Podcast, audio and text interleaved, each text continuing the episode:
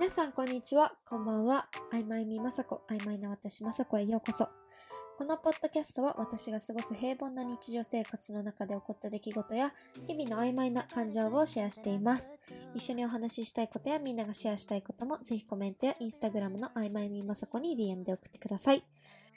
はい、それでは早速今日のお話に入っていきたいと思います。えっと、先週のエピソードはちょっと入院中でお休みさせていただいてたので、今日はその入院中のお話をたくさんしていこうかなと思っています。先週、えっと、チョコレート農法を摘出する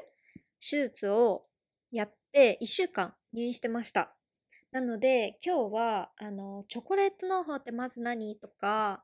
あとどうやって分かったかだとかあと入院までの診察過程とかまあなんかお金のこととかあと会社からもらえてるサポートとかあと入院中の日々だとかあと手術を受けるってなったらちょっとなんかみんな気にかけてほしいこととかいろいろあるのでちょっと長くなるかもしれないんですけど最後まで聞いてもらえると嬉しいです。はい。ということでですね、とりあえずまず私は今元気です。あの、えっと、入院した1週間とその後のあの自宅療養期間の1週間の計2週間会社からお休みをもらってるので今もちょっとベッドに寝転がりながらお話ししているところなんですけど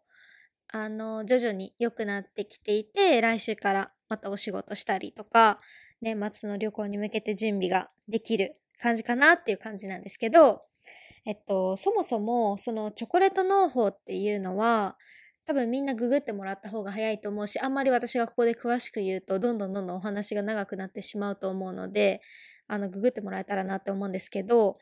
えっと、子宮内膜症の一種なんですね。で子宮内膜症は結構聞いたことある人多いかなと思うんだけどその生理が起きるサイクルっていうのはその子宮内膜が赤ちゃんを育てられる状況になるためにこうどんどん分厚くなっていってでその月に赤ちゃんができなくてその子宮内膜いらないよねってなった時にそれが剥がれて血液として出るのが生理なんだけどそれが本来であればその子宮のその赤ちゃんを育てるベッドのところだけにその子宮内膜っていうのはあるべきなのね。でも何らかの理由であんまりよく分かってないっぽいんだけどその子宮内膜っていうのがいろんなところにできちゃう。例えばあの骨盤の方とかにできちゃったりだとかなんか子宮のもうちょっとなんかよくわかんないちょっと難しいところにできたりだとかお腹の中にできたりだとかそういうところにまあこう飛んじゃうのね。子宮内膜の組織が飛んじゃってでそこでまた毎月毎月あの生理のたんびにそこが分厚くなってそこから出血をしちゃうみたいなのが子宮内膜症。でその子宮内膜症っていうのはあのそういうお腹の中とかそういうところだけじゃなくて卵巣にもできちゃうっていうのが私の今回のこのチョコレート農法っていうやつなんですけどその卵巣の中に子宮内膜の組織ができちゃって生理が来るたんびに卵巣の中でこう出血しちゃう。でも、普通の生理みたいに卵巣にはその血液が出る出口がないから溜まってしまってどんどんどんどん古い血液が溜まってしまってでそれがあの大きくなっていくっていうのがあのチョコレート農法でなんでチョコレート農法っていうかっていうとまあなんかその古い血液だからすごいなんか茶色っぽい血液が溜まっていっちゃってこう切るとチョコレートみたいな感じに見えるからチョコレート農法っていうらしいです。で私はこれこのチョコレート農法は去年えっ、と診察をしてもらった時はなくってその時はあの前あの他のエピソードでも話した多脳ホセラン素症候群の PCOS だけのあの私の症状卵巣の症状っていうのはその PCOS だけだったんですけどもう一回エコーしに行ったらなんか卵巣腫れてるねっていう風になって分かったっていうのがきっかけだったんですけどで今回はそのチョコレートの方を取る手術をしました。もともと分かった背景っていうのがインスタにもちょこっと書いたんだけどまあ半年前ぐらいからですかね。半年前ぐらいからそのピルを飲んでいる時のそのピルって21日間薬が入ったお薬を飲むんですけどその真ん中らへん10日目ぐらいからずっと不正出血が止まらなくて、で、生理が来る期間が来て、で、やっと次のシートに行ったら、ちょっとだけ生理が止まって、また、10日目とかぐらいからまたずっと不正出血が続いてっていう、その、ピルを飲んでる毎月の間この途中ら辺からずっと不正出血が続くっていうのが、もう毎月のように、あの、なっちゃってたんですね。で、ピルを飲み始めた人まだ飲み始めたばっかりの人ってそれ良くなるんですよ。その体がまだ慣れてなくってピルを飲んでる期間でも不正出血が起きるっていうことはよくあることなんですけど私みたいにもう何年もピル飲んでる人っていうのは体も慣れてるはずだしピルを新しく変えたわけでもないし前ちょっと前までは普通に毎月ピルを飲んでさえすればちゃんとしたサイクルになっていたのにここ最近はそれがすらも崩れててなんかおかしいなっていうふうに思って、久しぶりにいつものそのめっちゃいいって言ってたその西野レディースクリニックに久しぶりに行きました。で、あのピルをもらいには行ってたんだけど、内診とかをしてもらいには行ってなかったから、今回はそれをお話しして相談して、あの、エコーで見てもらうっていうことをやりました。エコーしてもらったら、片側の卵巣が5センチぐらいに腫れてるって言われて、で、ちょっとこれは腫れてるから MRI を取りましょうっていう風になりました。そう。で、これは子宮内膜症かもねっていう風にその時になって、えっと、腫瘍マーカーっていう、なんかその子宮内膜症とか、がんとかの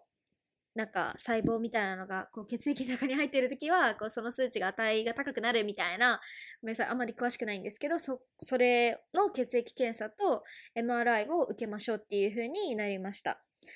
ただちょっと引っかかってたのがそもそもその長期間もう低用量ピルを飲んでるっていう時点であの子宮内膜症っていうのは予防できているはずなんですね。その子宮内膜症の治療としてピルが使われるからなんでそのピルを飲んでいるのに子宮内膜症になっているのかっていうのがちょっとよくわからなくてとにかくもう調べるしかないからって言ってえー、っと MRI を取ることにしました。でその後にえー、っと出血が止まってから血液検査をしてそう出血を止まる出血が止まってからっていうのもその出血が止まらないとそもそもその腫瘍マーカーの血液検査ができなくてその正しい数値が出てこないって言われてでも私のその不正出血ってほんと一生続くような不正出血だからいつ止まるのっていう風になるしでももうその時点でもうピルやめようかこのもうおかしいからピルやめようっていう風になったから止まらないしっていうので何週間か待ってやっと止まってえー、っと、MRI を受けに行って、えっと、腫瘍マーカーの検査をしに行きました。で、その後に、また1週間後に結果を聞きに行って、えっと、MRI の結果見た感じだと、なんかやっぱりその中にがんっぽい組織とかはなくて液体っていう感じに見えるから、これは、あの、予想してた通りチョコレート農法だと思うっていう風に言われて、で、えっ、ー、と、主要マーカーの方は、数値が、まあそんな基準範囲だから、あの、がんとかでは多分ないと思いますみたいな感じに言われたのね。そのチョコレート農法以外だと、その腫れは例えば、まあちょっとがんの可能性があったりだとか、あとは、えっ、ー、と、中にその髪の毛とか爪とか歯とかが詰まっている。なんかそこで細胞分裂が起きちゃって、なんかそこで髪の毛とかが生成されちゃうみたいな、そういうこともよくあるっぽくて、かそういう腫れだったらもう確実に手術。なんかその髪の毛とか歯とかがもう詰まってて、その卵巣を圧迫してるから、どんどんどんどんそれも大きくなるし、それは取らなきゃいけないってなるんですけど、チョコレート農法の場合だと、あの治療としては、妊娠すればチョコレート農法って自然にちっちゃくなるらしいんですよ。だから、手術っていうのはマストじゃないらしくって、普通に、まあ、片方、卵巣がチョコレート農法になってるけど、もう片方の卵巣から出てきた卵でうまく妊娠すれば、えっ、ー、と、チョコレート農法自体がちっちゃくなっていくから、こう自然に治っていく。だから手術はマストではないんですね。年を重ねていくと、やっぱりちょっと眼科のリスクみたいなのがあるらしいんですけど、まだ20代だから、まあそれも低いし、妊娠しちゃえば、あのー、ちっちゃくなるよっていうふうにも言われたんですよ。で、まあそのなんか妊娠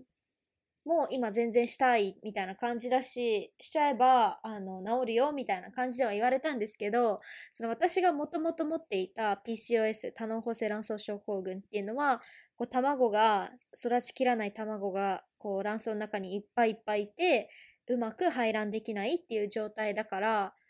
そもそも排卵があんまりうまくいっていないから、チョコレート農法、妊娠までの時間がかかるから、チョコレートの方治んなくないっていうふうに思ったんですね、まず。で、もう一つ言われたのは、もし、あの、もともとチョコレート農法がなくて PCOS だけの段階であれば、その卵を大きくする薬だとか排卵を誘発してくれるその排卵誘発剤とかそういう薬を使えばあの卵を出しやすくしてこう、ちょっと妊娠に近づけるみたいなこともできたんですけど、チョコレート農法があると、そのお薬って使えないらしいのね。なんでかっていうと、それはチョコレート農法を大きくさせてしまうらしくって、チョコレート農法があると、その薬、えっと、排卵誘発剤が使えないから、結局私は、これ手術いりますよねみたいな感じのお話をそこで先生としてました。だから、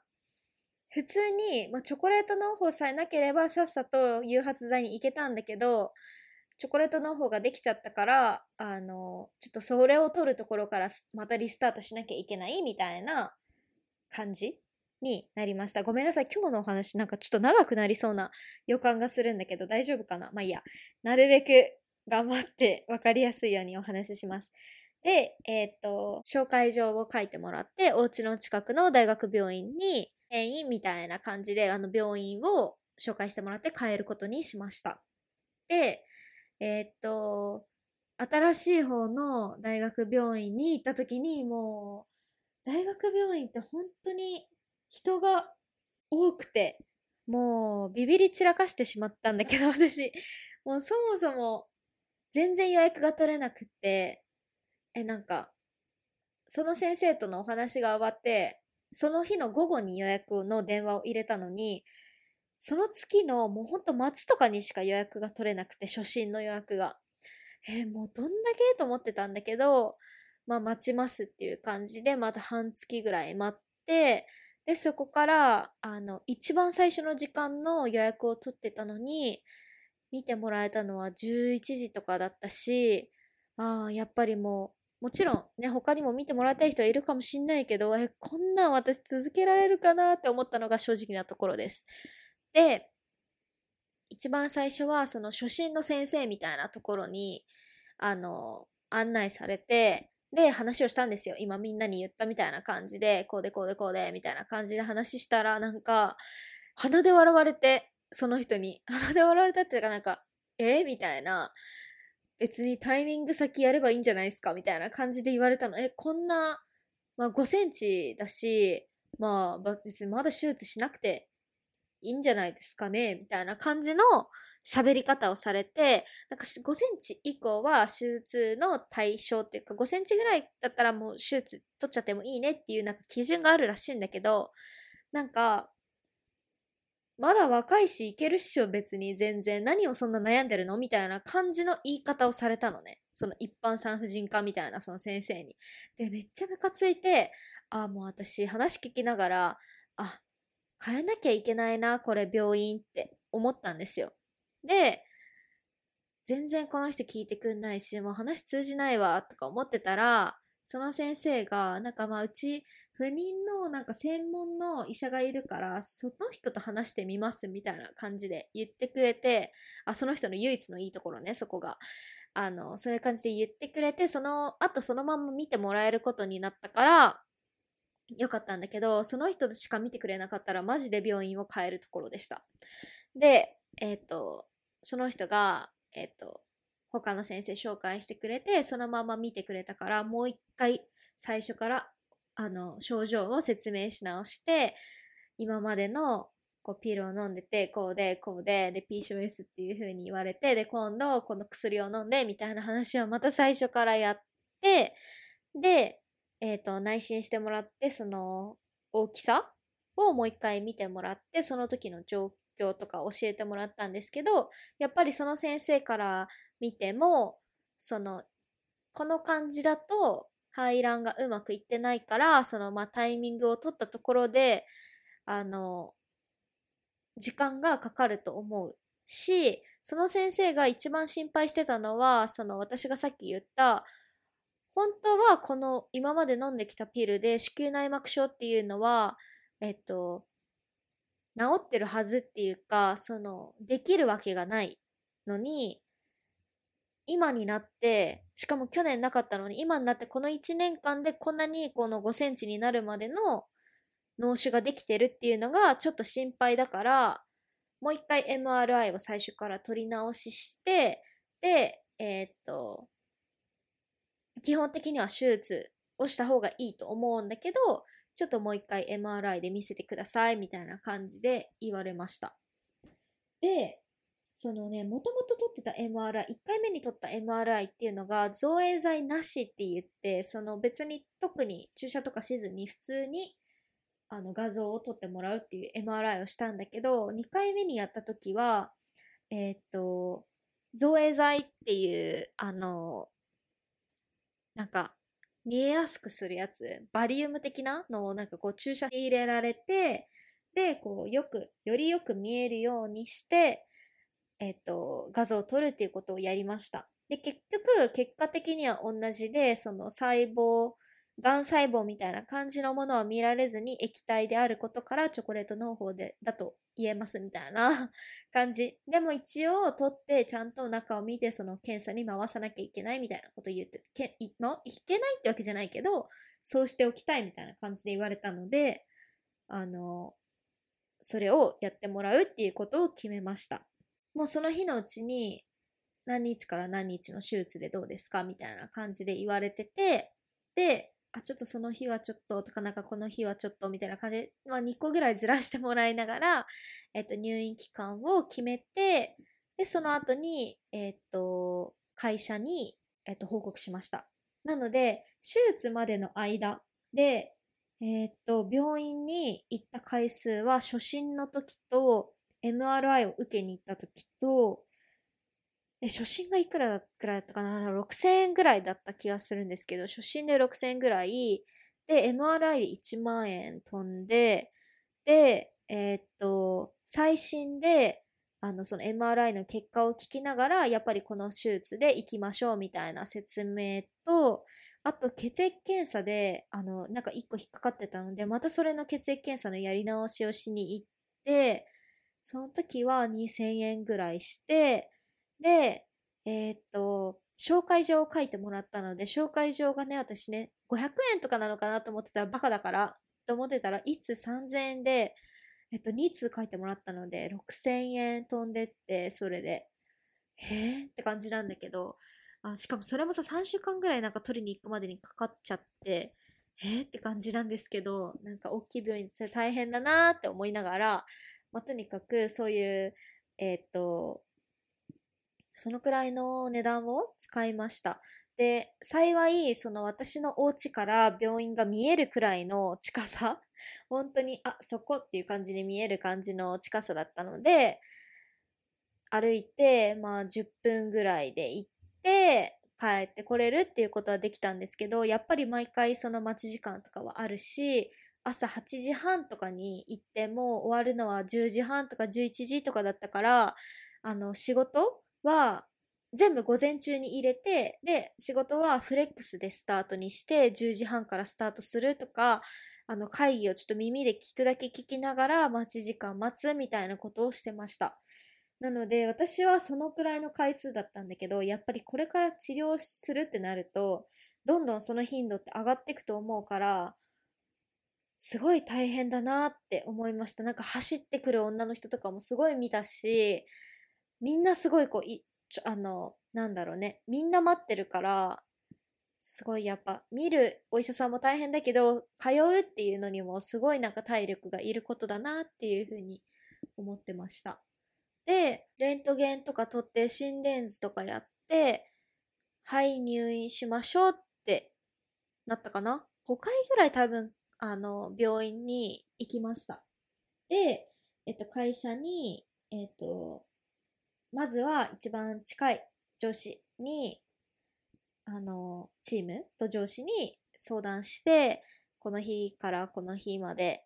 えっと、ちょっとできればお休みいただきたいっていうふうに言ったんですけど、もともと私の体のことはすごく、あの、親身になって話を聞いてくれてたし、全部言ってたんで、こういう検査してこうでこうだったんですよとか数値のこととかも普通に言ってたから、あの、すごい話しやすくって聞いてくれて、もうあの全然自分の体を第一に考えていいよっていうふうに言ってくれてて、で、その後にあのブランドのトップの人にお話をまたご相談しに行って、こうこうこういう理由があって、あの、手術を受けたいです、みたいな感じで、最初は1週間手術で入院するから、その手術プラス2日3日間ぐらいみたいなこと言ったら、えー、なんか1週間でいいのみたいな感じでちゃんと2週間ぐらい休んだらっていう風にすごい優しく言ってくださって、で、会社のサポートのおかげで今こういうふうにお休みできてるっていう感じです。全然なんかその今やっぱ年末だしめちゃめちゃ忙しい時期だと思うんですけどみんな。その時にこうお休みをするっていうのはすごく気が引けたし、なんかその、今やんないと死ぬみたいな、死ぬって言い方はあれだけど、今やんないとなんかこう超重症になるみたいな病気ではなかったから別に年明けに伸ばそうと思えば伸ばせたし、春にしようと思えば全然春にもできたんだけど、なんかその、上司たちも、いやもう今やって、その、年が明ける前に全部終わらして、来年、なんかこのフレッシュな感じでスタートできた方がいいんじゃない？みたいな感じで言ってくれたので、あの、こういうふうにお休みをできてます。で、その後になんか人事とかのそういう死傷病手当のところに連絡をして、えっと、診断書とかを送って、こういう病気であの、手術をするのでこのくらい休みます、みたいな申請をして、で、あの、なんかいろんな書類とかを送ってもらったりしました。で、知らなかったのが、なんか有給余ってんじゃん、一応私って。有給、余ってる有給を先に使って、それでも足りなかったら死傷病手当の方かなって思ってたんですよ。だから私年末もお休みするのになんか有給使い切ったらやばくない？と思ってたんですけど、なんか、私の会社では、死傷病手当の方を先に使わないといけないらしくって、そういう病気とかでお休みするときは、なんか条件はあるんですけど、もちろん、何日間以上の療養が必要な場合、みたいなことがあるんだけど、死傷病の方を先に使わないといけないから、有給は全然減らなくって、むしろその死傷病の持ってる日数だけでカバーできて、で、なんかその、給料も月給みたいな感じだから、あの、本当なんかあんまり変わらずになんかできてあそこはすごいサポートもらえてるなって思いました。あとあの限度額認定書っていうものを会社の方から送ってもらってそれをやればそれを持っていけばそのマックスのお金その月のうちで払うマックスのお金が自分のその年収に合ったその限度？だから私だったら8万7千みたいな。そのマックスで終わるようにっていう紙をもらってあの持っていきました。はい。っていう感じでした。会社のサポートは。それ以外にもねちょこちょこあるんだけど会社のなんとか手当とか傷病手当とかっていう8万7千っていうマックスの中からもまた会社がいくらか負担してくれるみたいなのもあってうちの会社だけじゃないんですけどそれやってくれるのは。でもなんかそういうのが結構充実してて、あ、すごいなって思いました。そういう書類とかもね、もう準備して、いざ、はい、妊娠、あ、妊娠じゃないわ。間違えた。妊娠をしたいんだけど。えっ、ー、と、はい、いざ、えっ、ー、と、入院っていう感じになりました。パジャマとかも結構たくさん持ってったんですよ。借りなかったからパジャマも結構持ってたし、タオルも下着も結構持ってったし、あと、なんか、クッションとか、そういうのも持ってったのね。なんかいろんなレポ見てこういうの持ってた方がいいみたいなのを見てクッションとか持ってたんですけど、普通に旅行用のスーツケースで行ってて、他のなんか妊婦さんとか、私よりももっとに、なんかもっとあの荷物とか少なくて、えー、なんか私なんか一人だけなんか旅行に来たみたいになってるけど大丈夫かなって思ってたんですけど、でもあのないよりある方がいいなと思って、あとコロナで一回もその面会とかができないから、あの、何回も何回も病院にね、近いとはいえ持ってきてもらうのも多分めんどくさいだろうしと思って一気に持っていきました。はい。っていう感じ。荷物はまあそんな感じで、いざ入院して、まあ、11月28日から入院したんですけど、1日目は、あ、こっからレポしていきますね。私の入院生活レポになります。28日の昼1時から、えー、っと、入院したんですけど、もうとにかく暇だった。別になんか、その日に何かがあるわけじゃないから、あの、荷物をしっかりこう入れて、で、あの、動画を見るっていう暇な時間を過ごしました。でね、私の部屋が、なんか、もともと4人部屋でお願いしてて、で、5人部屋はベッド代タダなのね。で、4人部屋から5000円くらいかかって、1人部屋だともう個室だと2万5000、2万7000とかそんぐらいかかっちゃうんですよ。で、下で、じゃあ出産期センターに上がってくださいね、みたいなことを言われた時に、なんか、お部屋が空いてなくて、4人部屋じゃなくて個室になりました。でもなんか値段は変わりません、みたいなこと言われて、え、超ラッキーって思ったの。え、すごいラッキーじゃん、まさこって思ってたら、上に上がって案内された部屋が普通に4人部屋で、あれ ?4 人なんか個室って下で言われたんですけど、みたいなこと言ったら、多分その時の書類だと、なんかその時のなんか確認だと多分空いてなくて個室になってたけど、今日は空いてるんでもう4人部屋です。大丈夫ですか？個室を希望されますか？みたいなこと言われて、え、これで私は個室を希望しますって言ったら1日2万いくら、なんかバカらしいなと思って、あ、いい、大丈夫ですって言って結局4人部屋の、窓側のあのベッドだったからすごい景色も良くて、そう、私のね、病院にめっちゃ景色が良くて、あの、ほんとなんか、川も見えるし、なんかタワマン見えるし、奥の方にあの東京タワーも見えるし、なんか、すごい高いビルがめっちゃたくさん見えるみたいな病院だったんですけど、その窓側だったからね。だから夜とかはなんかすごいちょっと綺麗な感じの景色を見ながら、あの、過ごしてました。そう。で、そういうお部屋にね、なって、で、その時は私ともう一人しかいなくて、まあ、どんどん人が増えていくみたいな感じだったんですけど、あの、棚とかに、ロッカーとかに、こう荷物を全部入れていって、もうスーツケース開けなくてもいいようにして、iPad をこうフル充電してとかなんかこうセットしてタコ足セットしてとかやってこうゆっくり過ごしてました。でその日なんかちょっとメールとかもチェックしようかなとか思ってたんですけどあの4人部屋はパソコンとか使っちゃダメなんですよ。だから、あ、ダメだ、使っちゃダメだと思って、で、なんかその、集まる、こう、なんとかルームみたいなとこに行けばできたんですけど、まあ、いっかと思ってパソコンはもう静かにしまって見なかったことにしてました。だからほんとその日はもう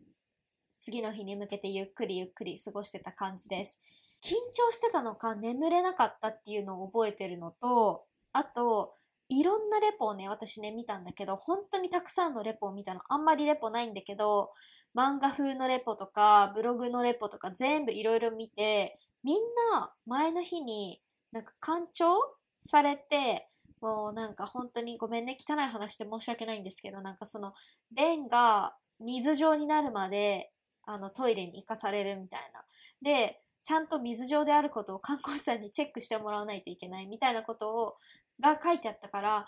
うわ、私もそれやるのかって、なんかそれが一番怖かったんですけど、でも、なんか、渡されたのは下剤だけで、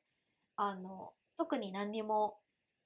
なくて、チェックもなかったし、そのなんか水になったかのチェックもなかったし、なんかあんまり出なかったんですけど、みたいな感じで言っても、あ、大丈夫ですよ、みたいな感じで、全然あの普通に手術まで過ごさせてくれました。で、29日に手術をしたんですけど、えっと、前の日に、えっと、明日は4時からになりますって言われたから、あ、じゃあ午前中ゆっくりできるんだと思って、えっ、と、ゆっくりしてました。で、あの、ご飯は11月28日の夜ご飯まで食べれて、夜ご飯の後からは絶食で、手術の日の午後1時までは飲み物だけ飲めて、それ以降は4時までもう飲み物すらも飲めない時間だったから、えっ、と、その前の日の手術前日の夜から1時までの間、次の当日の1時までの間に、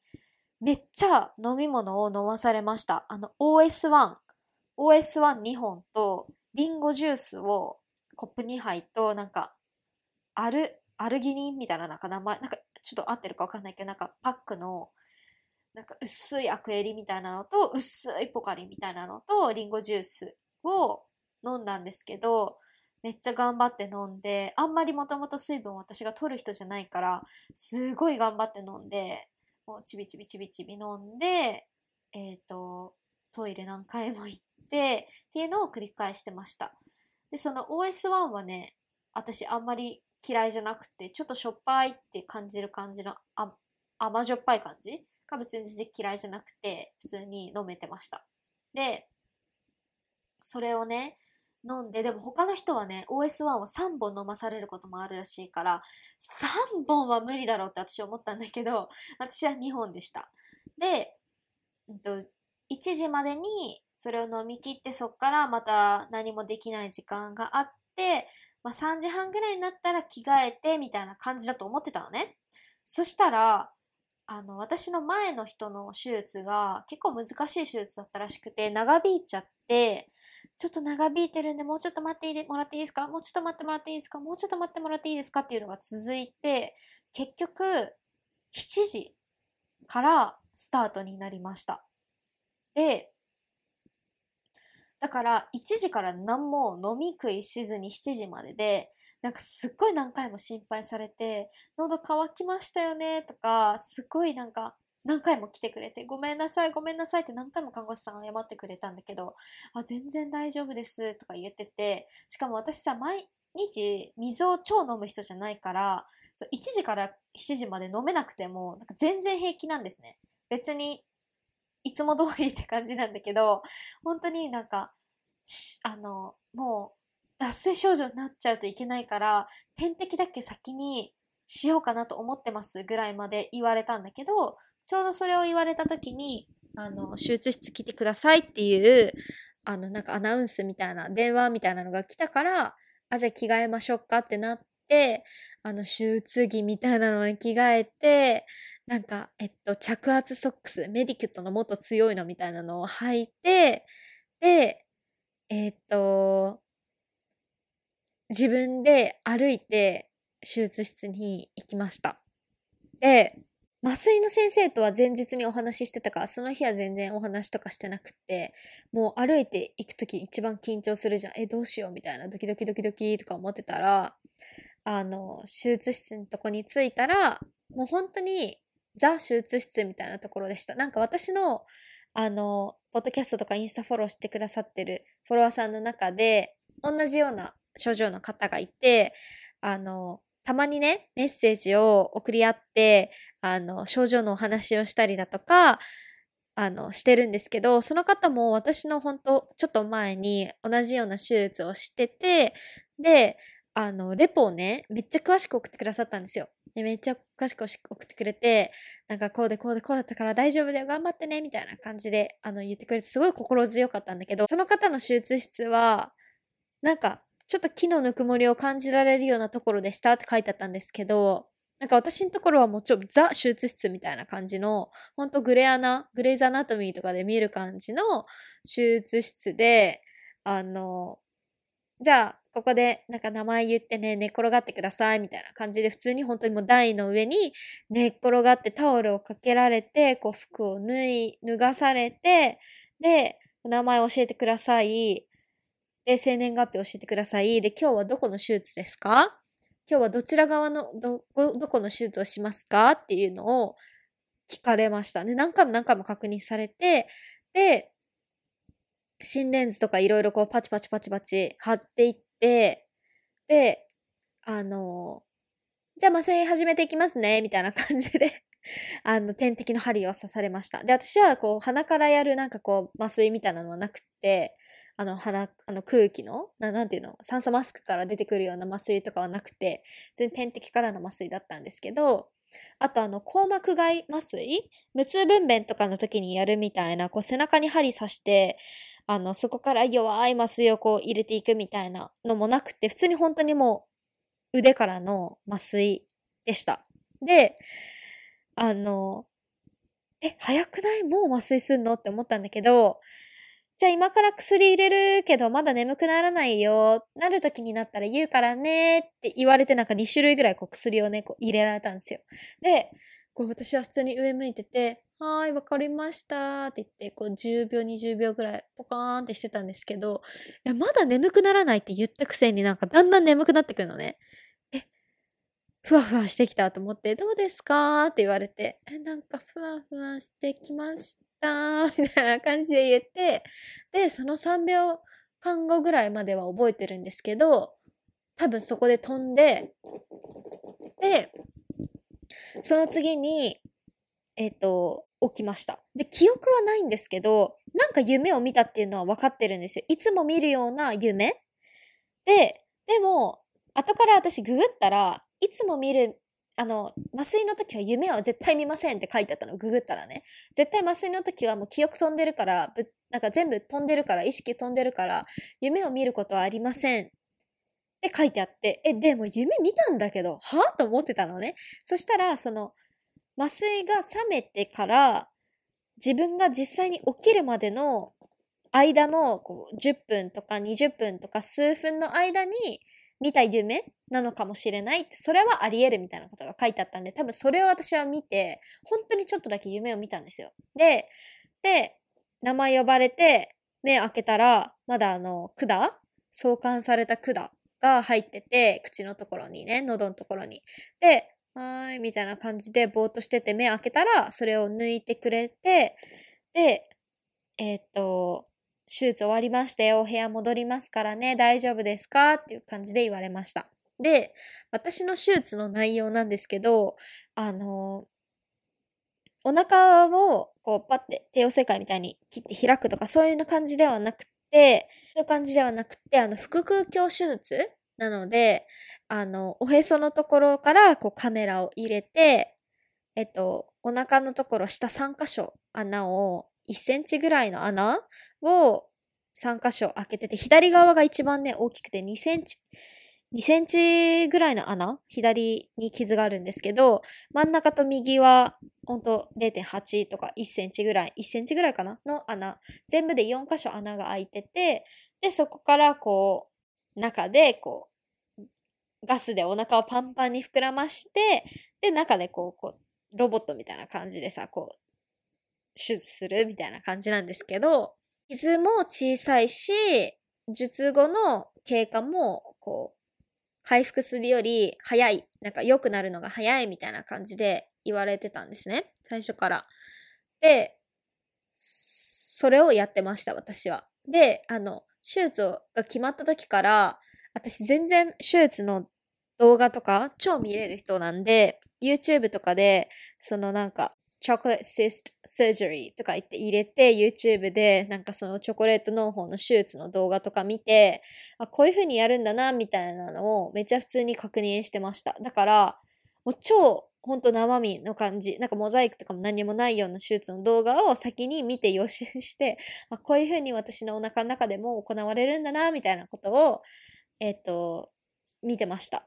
だからすごい手術のこうなんか手順とかも超分かってた。で、で、パッて起きた時にそう、お部屋に戻りますからねっていう風に言われた時に、めっちゃ痛くて、痛いのと気持ち悪いのと吐き気みたいなのが本当にしんどくって、で、その吐き気、気持ち悪さっていうのは、もともと言われてたんですよ。麻酔科の先生とお話しした時に、若い女性、プラス、タバコも吸わない、プラス、めちゃくちゃ私も乗り物酔いがひどいのね。車とか新幹線とかですごい、あの、気持ち悪くなっちゃうタイプの人だから、ちょっと麻酔の後が、あの、しんどいかもしれないです、みたいな。ちょっと副作用が出る人かもしれないですっていうこと言われてたんですけど、本当に言われた通りあのベッドに寝かされてベッド動かしますね移しますねって言って123で移されてこう動いてる時とかからもう超気持ち悪くて吐き気がすごくてでそのフォロワーさんのお話でもその方も吐き気があったらしくて吐いちゃったらしいんですねその人は。ちょっと吐いちゃったみたいででも私ちょっと嘔吐恐怖症っていうのもあって、今度その話もあの別のエピソードでしようと思ってるんだけど、嘔吐恐怖症もあるから、私絶対吐けないと思って、絶対私は吐けないし、でも気持ち悪いと思ったから、すごいもう目つぶったまんま、こう移動しながら、痛い、気持ち悪い、みたいな感じで言って、あの、吐き気止めと、ちょっと強めの痛み止めの点滴を入れてもらってました。終わったのが多分9時55分とかだから、2時間ぐらいで終わって、で、お部屋に戻って、で、その時も、なんか自分で普通に家族に連絡できそうだったらしていいよって最初から言われてたんですけど、目開けたら私絶対気持ち悪くて終わるなって思ったから、目開けれなくて、そのもう声カスカスの状態で、なんか、あの、目開けたら気持ち悪いんで、家族に電話してもらってもいいですかって言って、家族に電話してもらったみたいです。病院から。だから自分では連絡してなくて、でも無事終わりましたよ、みたいな感じの連絡をしてもらったんですけど、痛みは筋肉痛、めちゃくちゃめちゃくちゃめちゃくちゃひどい筋肉痛。もう普段の腹筋の筋肉痛かける50、100ぐらいの筋肉痛の上から包丁でこう切られてる感じ。切ろうとされてる感じの痛みです。術後すぐは。その感じの痛み。これ多分私超うまく説明できてると思うんだけど、筋肉痛の超ひどいバージョンを上から切られてる痛みでした。で、痛くてめっちゃ強い痛み止め超やってもらって、で、私、その、手術中ずっとまっすぐだったし、足も。膝を曲げたくって、膝を曲げたかったんだけど上がらないから、もう少し良くなってからにしましょうって言われて、で、あの、足のポンプみたいなのつけられて、なんか血栓症を防ぎますみたいな感じで、こうずっと空気をね、あの、足に送って、で、それでもお尻の方が痛かったから、もう、どうしても寝転がりたいというか、寝転がりたいというか、横にな、横向きになりたいっていうのがあって、多分その、妊婦さんとかに渡すようなクッション抱き枕みたいなクッションをね、こう、お尻の方に横に入れてもらって、で、ずーっと目をつぶったままでした。で、そこから多分1時間おきぐらいに多分来てもらってて、その尿道、カテーテルおしっこの管とかも入ってたから、それを変えてもらったり、変えてもらうというか、その、タンクの部分を変えてもらったりだとか、多分してくれてて、なんか、やっと目を私がちゃんと開けれたのが、夜中1時過ぎぐらいにパッて目が開いて、あ、気持ち悪さが良くなってるっていう風の、っていうのが分かってから、一通だけ第一に LINE で、あ終わったみたいなことを言って、もうすぐにまた寝寝た感じでした。で、まあ、朝になって先生がいろんな先生診察に来てくれて血が出てないかとかそういうのを見て、まあ、痛め止めをねこう入れてもらったりしてえっ、ー、と次の日は手術の次の日はもう自分で歩きましょうみたいな感じで、トイレにまず行けるかっていうのをチェックするためにお部屋を一周しました。で、なんか、レポを見てたら、そのみんな同じ感じで一周したりしてるんだけど、本当に立てないみたいな感じでみんな書いてあったのね。でも私は、立てるっしょ、お腹超切ったわけじゃないしって思ってたんですよ。甘く見てたんだけど、本当に立てないもんで、もうめっちゃ筋肉痛かける100だから、それ、なんか立つの超しんどくって、で、立ってもクラクラするし、ほんとほんの数分、数歩歩くだけで疲れるっていうのはマジでした。で、あの、そういう感じで、ま、なんとか行けたから、管を取って着替えさせてもらって、点滴を続けたまんま、トイレに行くたんびに、その、おしっこの、その量、何ミリリットル出ましたみたいなのを数え、数えて、こう、測って、書いてくださいね、みたいな感じでも言われたからそれをやったりして、で、その日は過ごしてました。で、その日はね、なんか、重湯っていう、本当になんか、おかゆの一番上のなんか、水の部分、お湯の部分だけ、トロットロのそういう感じのと、コーンスープとジェリーだけ来て、で、私はもう、その重湯はもう、とてもじゃないけど食べれなかったから、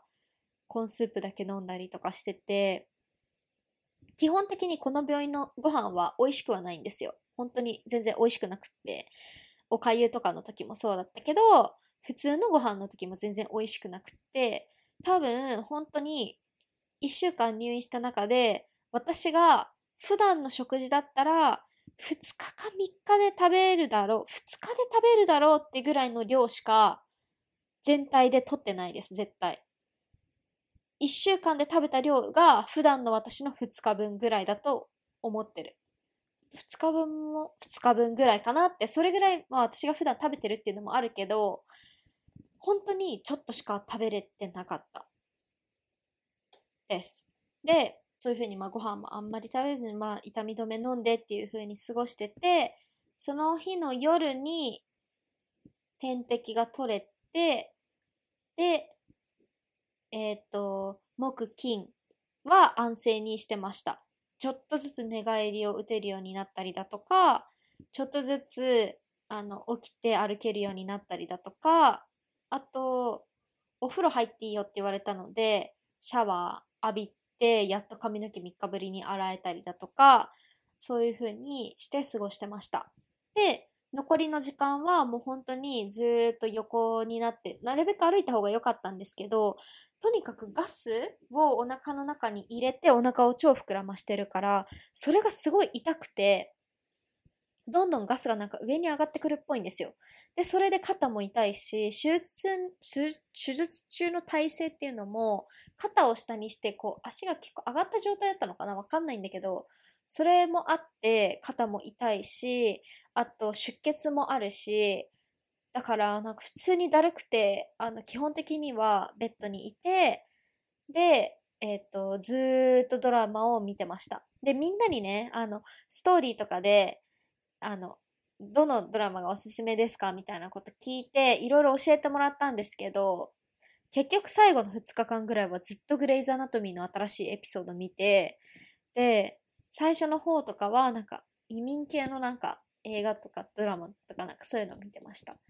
で、携帯とかは全然触んなくて、なんかその私がチョコレートの本手術するって言ったから、頑張ってねって言ってくださったメあのメッセージくださった方とかもいたんだけど、なんか全然携帯を触らなくて、本当にその期間の間って。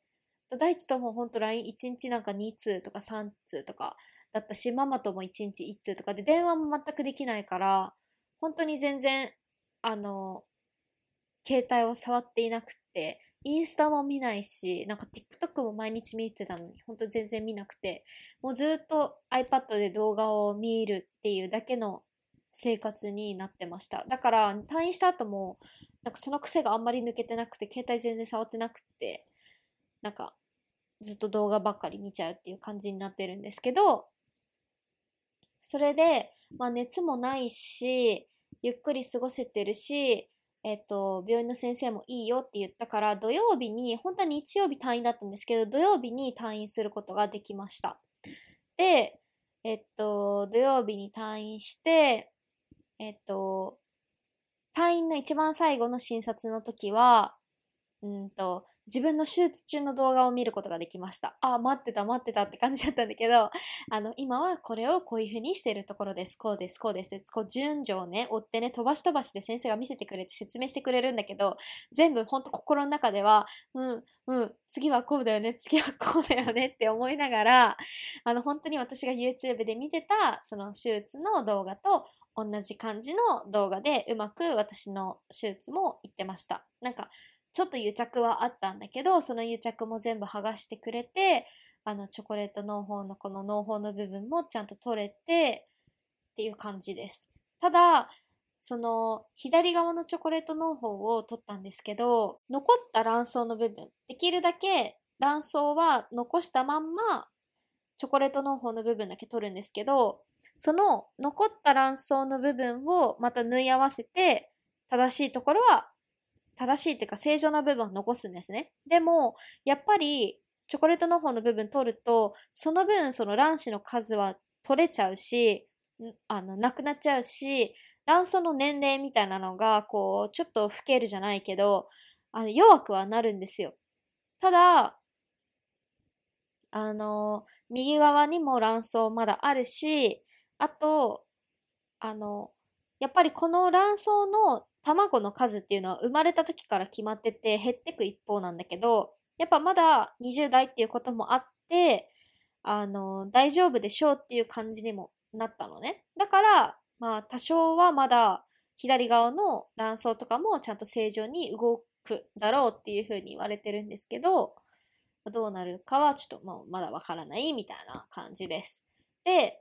うんと、その時にこれからはどうしたらいいですか？みたいなことも先生に聞いたんですけど、とりあえずは今は今回はこの手術をしてこのチョコレート農法を取るっていうのが目的だったからこれからのことそのタイミングを取るのかこのなんか誘発剤を使うのかとかそういうこれからのことはちょっとまた外来でお話ししましょうみたいな感じだったんでまた今月の19日とかだったかなに予約を取ってるんですけど朝一で行って今後の話をしてでまた年明けに病院行ってその今回取ったチョコレート農法の病理結果っていうのを、あと、教えてもらうっていうのがまた1月にあります。そういう感じで進んでいってるんですけど、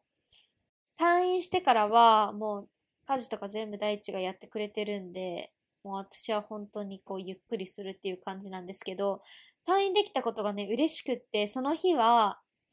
えっ、ー、と、もう本当にご飯が全然食べれなかったから、韓国のチキンをウーバーイーツで頼んで、辛ラーメンのチーズマシマシ、卵マシマシとスパムとご飯をね、焼いて、あの、炊いて食べたんですよ。だけど、全然食べれなくて、多分胃がちっちゃくなってって、半分も食べれなかったです。で、それ以来、ご飯、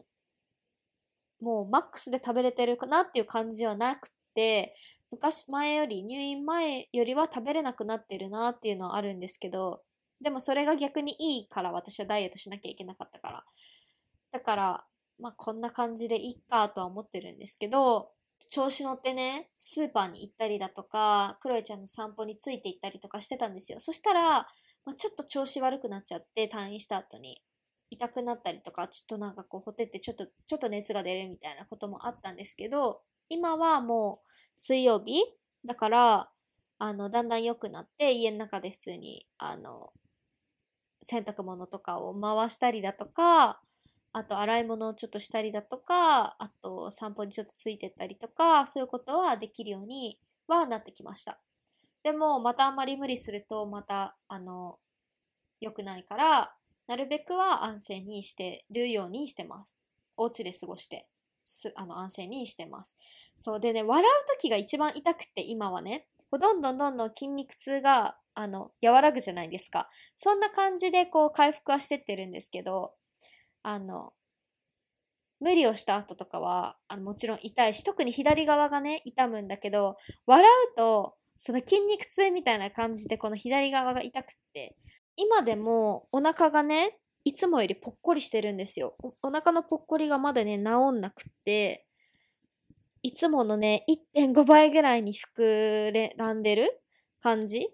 があって、あの、まだ抜けきっていないんですけど、それがもうちょっと早く抜けて、もうちょっとお腹へこみたいなっていうふうにも思ってます。そう、そういう感じでした。で、うんと、それが今の生活なんだけど、うんと、気をつけてほしいこととか、あと、かかったお金そう、かかったお金はね、この気をつけてほしいことっていうところに入ってくるんですけど、一番最初に説明した限度額認定証みたいなのあったじゃないですか。それは、それを持っていくと、私の年収で、その月に払うマックスの医療費が8万7千になるんですよ。だから、腹腔鏡の手術って結構高いんですけど、それを持っていけば腹腔鏡の手術があったとしても、8万7千までのお金プラス、まあ、入院のその個室にかかったお金とか、食べ物にかかったお金っていうのがプラスされるんですけど、注意してほしいのが、それをが使えるのはその月の中だけなのね。だから、私みたいに11月28日から入院して、12月の何日まで入院するってなると、11月28、29、30まで。だから、その間の入院費とか手術費っていうのは、この限度額の8万7千いくらより超えてるから、そのマックスまでで収まるんですけど、12月は、またゼロからスタートだから、8万7千いくらの、あの、限度まで達してないし、プラスでまたかかっちゃうんですよ。なんか言ってる意味わかるかなんかもし私が11月1日から11月8日までの間で7日間入院した、11月の間の中でもう7日間入院してたとしたら、8万7千プラス個室の、あ、違う、8万7千プラス4万で、まあ、だいたい9たす4で13万円ぐらいで終わってた感じになるの。でも、私みたいに12月のこの月またぎをしてしまうと、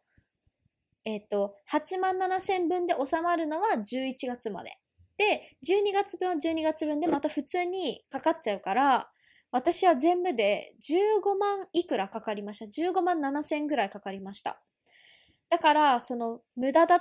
た3万円ぐらいを払ってる。余分にっていう感じになっちゃう。だから、もし入院をして都合がつくのであれば、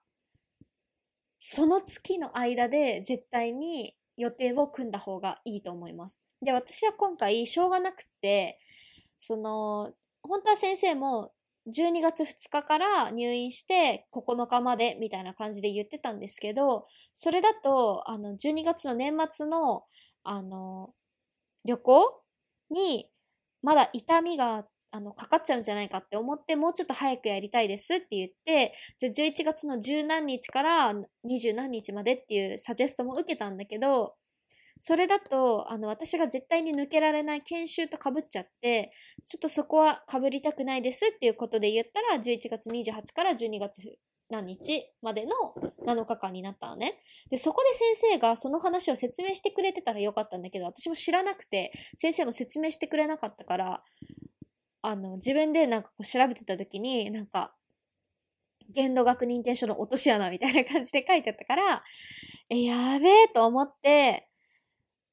あの、それにすごい、まあ、また引っかかってる女が私です、みたいな感じなんだけど、まあ、しょうがなかったから、しょうがないんですけど、あの、みんなは気をつけてください。で、あとは、保険に入るのやっぱ大事だなって思ってて、私は、えっと、県民共済愛知の県民共済に入ってるんですけど、愛知の県民共済が入院1日につき1万円くれるから、まあ私はその15万7千ぐらい払ったんだけど、そのうち、えー、っと、会社からもらえる、えっと、傷病手当と、あと、うんと、その会社が払ってくれるその8万7千の限度額からいくらいくら払いますよっていうそのお金、後からお金戻しますよっていうそのお金と、入院でもらう1日1万円のお金と、あと、手術をしたから手術でもらえるお金が多分5万円ぐらいあるのかな県民共済で。で、それも入れると結局、まあゼロぐらいになるから、いっかっていうふうには思ってます。でもそれがなかったら結構大きい出費だったし、これから旅行もあるのに、なんか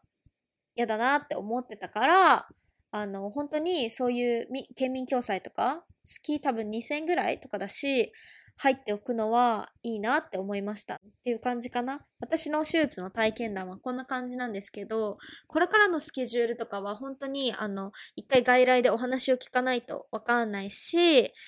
またそれはね、今後アップデートしていこうかなと思ってるんですけど、でもまあ、内心はなんかどう思ってるかっていうと、やっぱりその1年前はこのチョコレート農法がなかったから、PCOS のその多脳包性卵巣症候群があって、まあでも排卵誘発剤とかを、ピルをやめて排卵誘発剤とか使って排卵を促すがトライできるような状況だったのに、この1年間でチョコレート農法ができちゃって、まあ、そのチョコレート農法を取ったはいいけど、やっとその去年の自分に戻っただけなんかその、今回の手術をすれば多脳包性卵巣も治るのかって言ったら全然そうじゃなくて、ただのその去年の私の その多脳包性卵巣症候群っていうその状態に戻ってるだけ。だから、なんかあんまり大きな解決にはなって、解決っていうかまあその、チョコレートの方が取れたっていう解決にはなってるけど、でも根本的ななんか、じゃあもうあなたはい妊娠できる状態ですよみたいな感じになってるわけじゃないから、そこはすごく複雑だなっていうか、なんか去年の私のところに戻っただけじゃないっていうふうには思います。しかもこの左の卵巣はなんか若干機能落ちてるし、みたいな感じで、えーっていう感じなんですけど、もうしょうがないから、まああとは先生と相談してっていう感じにはなるんですけど、だから、あんまなんか今回の手術で超プラスその体、自分の体とかに関してはすごいプラスになってる。やっぱチョコレートの方が取れたら、その、生理痛とかもひどくなくなるって言うし、なんかちゃんとしたサイクルになるみたいな感じで言うから、体的にはすごいいいことだったと思ってるけど、妊活とかそういう面で言うと、なんか、うーん、うーん、みたいな。なんかまあ、去年の自分に戻っただけみたいな感じではあります。で、去年の自分が別に全然万全な感じではなかったから、PCOS だし、みたいな感じで、まあそんなめっちゃポジティブになれるかって言ったらそんな感じではないんですけど、それが今の状況です。はい。っていう感じで、あの、こういう、こういうお話はまたね、あの、都度アップデートしていきます。なんか、大地が、あの、インスタで明日からチョコレート農法で手術みたいなこと、私がね、ストーリーに書いた時に、チョコレート農法までは言わなくてもよかったんじゃないかなみたいな、ストレートすぎない？みたいな、隠さなくていいの？みたいなことをなんか言ってきたんだけど、え、今更何を隠すの？って言って、めっちゃなんか謝らせました。なんか、すごい心配してね、言ってくれたのはわかるんだけど、いやでもなんか私、いっぱい今までその PCOS の話とかもしてきてるし、内心の話もしてきてるし、その、今回私が受けたこの手術のレポだって、蓋を開けてみればなんか全然なくって、そういうレポを出してる人も少ないし、なんか私はこういうところで話していることで、あの、ストレス発散にもなってるし、みんなにも分かってもらいたいから話してるだけだから別になんか何のマイナスにも私はなってないんだけど、みたいな、まあでも心配ありがとう、みたいな感じの 話をしてました。だからみんなからなんかそういうのを隠すことはないので、これからも話をしていきたいなっていうふうに思ってます。そう、だから、なんか、結構周りの人で、あの、今でもこう婦人科系の話をしたりするときに全然内診行ってないとか全然検査行ってないとかエコーしたことないとかがん検診したことないとかあと子宮内膜症って何とかチョコレート農法って何とかえ PCOS って何とかあとなんだろうねなんか卵巣なんか